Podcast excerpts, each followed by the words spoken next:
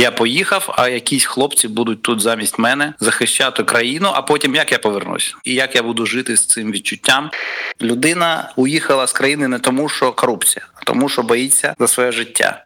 У нас є такий образ айтішника, такий бородатий хлопець із смузі, який звик солодко жити. Але в частині, де я служу, там всі айтішники. Більшість з них була в окопах. Армія ФМ. Військове радіо. Зараз поговоримо трішечки про сферу IT, тому що зовсім нещодавно найбільша it спільнота України під назвою ДОУ опублікувала результати дослідження, в якому вони запитали айтівців, чи мають ті намір повернутися на батьківщину е, по закінченню широкомасштабної війни із РФ, і що може взагалі змусити їх виїхати назавжди. Це власне опитували айтівців, які виїхали за кордон. І ось опитування вийшло таки доволі провокативною, я б навіть сказала, і не сподобалось більшості українців, тому що деякі опитані зазначили, що їхнє рішення про повернення в Україну залежатиме від ступеня комфорту, від антикорупційних законів. Також важливою умовою для них було це відсутність мобілізації. Відкриття кордону для чоловіків і, звісно ж, повне припинення обстрілу. Тому ми власне вирішили поспілкуватися із айтівцем. Його звати Ігор, який не виїхав за кордон, а залишився і зараз служить у збройних силах України як it фахівець Добрий вечір вам, Ігорю. Добрий вечір. Е, структуру і над чим саме працює пан Ігор з зрозумілих причин ми не розповідаємо, але запитаю вас, чим ви займалися до того, як е, вступили до лав Збройних сил України? Наскільки була великою ця ваша компанія? Ну я працював майже все своє життя професіонально як е, програміст. Працював у середніх і останнє місце роботи у мене була маленька продуктова компанія, але досить складний там набор технологій був. І мені це це дуже подобалось. Ну потім прийшла війна, і все дещо помінялось. Ну зрозуміло, як і в більшості свідомих українців я б сказала.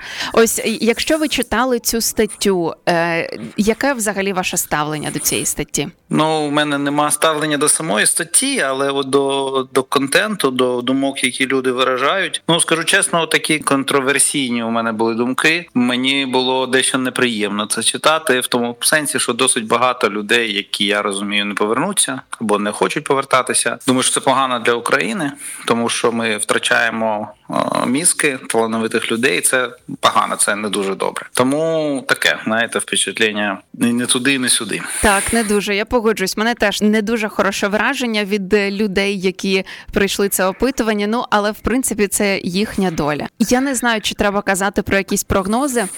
Але дуже сильно сподіваюся, що е, все все ж таки половина людей, хоча б повернеться і зможе там не знаю відбудувати нашу подальшу it спільноту теж.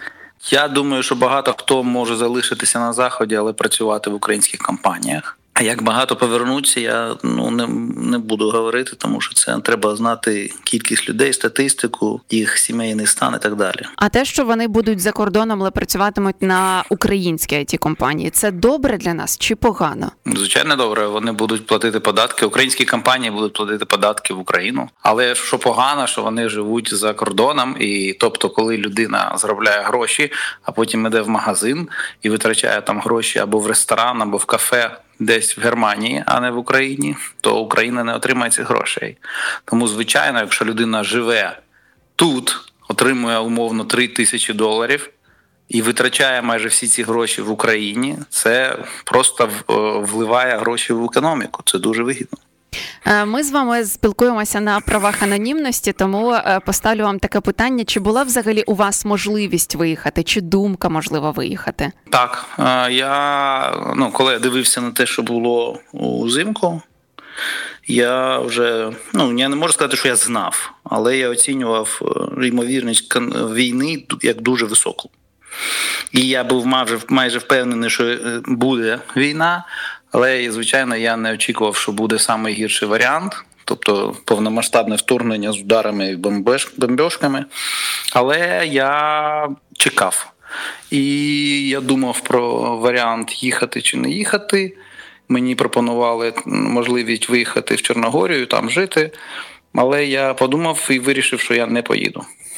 Тобто е, це було ще за декілька місяців до початку війни. Ага, а вже під час самої широкомасштабної війни, ось чому ви не виїхали? Чому ви вирішили залишитися? Ну те ж саме я вирішив, що я не поїду. Угу.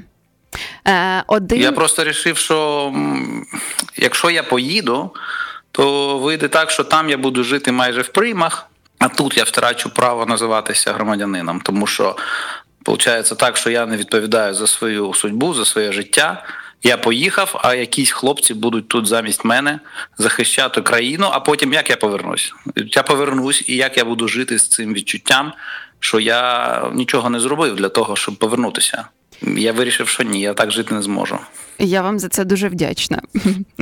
Е, зрозуміло, що там деталі вашої роботи ми не розголошуємо, але ось питання: як ви потрапили в ІТ у війську, і чи взагалі це там складний якийсь процес? В війську є програма, е, яка шукає айтішників і забирає їх у спеціалізовані підрозділи, які працюють по профілю. Тобто на вас виходить рекрутер, ви проходите співбесіду, якщо все добре, вас перенаправляють у спеціалізований підрозділ після проходження випробувального терміну.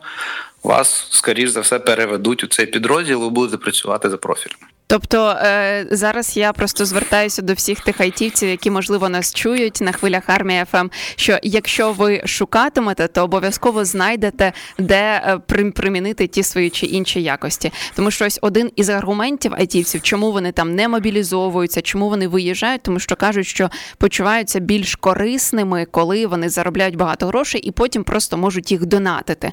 Е, зараз, ось будучи у війську і працюючи за своєю спеціальністю, за своїм профілем ви почуваєтесь корисним в армії і взагалі для своєї держави? Я почуваюся. Так, я почуваюся значно кориснішим, ніж до того, як я працював. Ну, в мене така була цікава історія. Я був у декількох підрозділах. У одному підрозділі я відчував себе зовсім. Ну, замість мене можна було поставити тракториста. А потім у іншому підрозділу я відчував, що я роблю щось корисне і дуже корисне.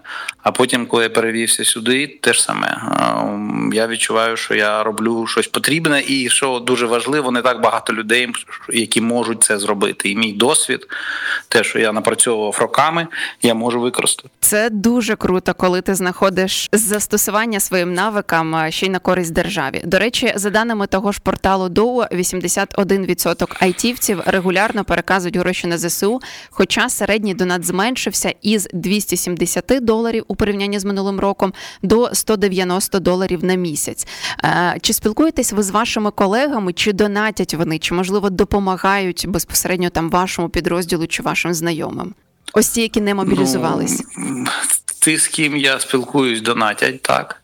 І я думаю, що багато українців, які не айтішники, донатять. Тому так ті, тих, що я знаю, але я не можу казати за всіх. Угу. Ті донатять. І, і зазвичай розумієте, це таке така штука, ну. Дві така ситуація, що людина донатить не тільки тому, що вона громадянина, тому що хочеться щось зробити, тому що просто сидіти і відчувати себе безпорадним і некорисним це дуже важко для людини. Тому, якщо я дам гроші або знайду дрони, або щось таке зроблю, люди себе відчувають психологічно значно краще, коли вони допомагають. Ігоре, що б ви сказали тим людям, які з тих чи інших причин бояться мобілізовуватись? Ну я не знаю, що їм сказати. Е, ну за себе я можу сказати, що так мені було також дуже страшно, якщо чесно. І знаєте, у нас є такий образ айтішника, такий бородатий хлопець із смузі, який там звик е, солодко жити. Але в частині, де я служу, там всі айтішники. І всі вони, більшість з них була в окопах. Тому я не можу сказати, що прям всі айтішники такі гламурні хлопці. Це не так. Е, знаєте, це дуже важкий вибір. Е, кожна людина має зробити для себе вибір. І, як на мене, ну, для мене це був вибір такий життя образуючий. Тобто я для себе мав рішити, готовий я ризикувати життям чи ні. І я зрозумів, що якщо я втічу, я не зможу з цим жити далі.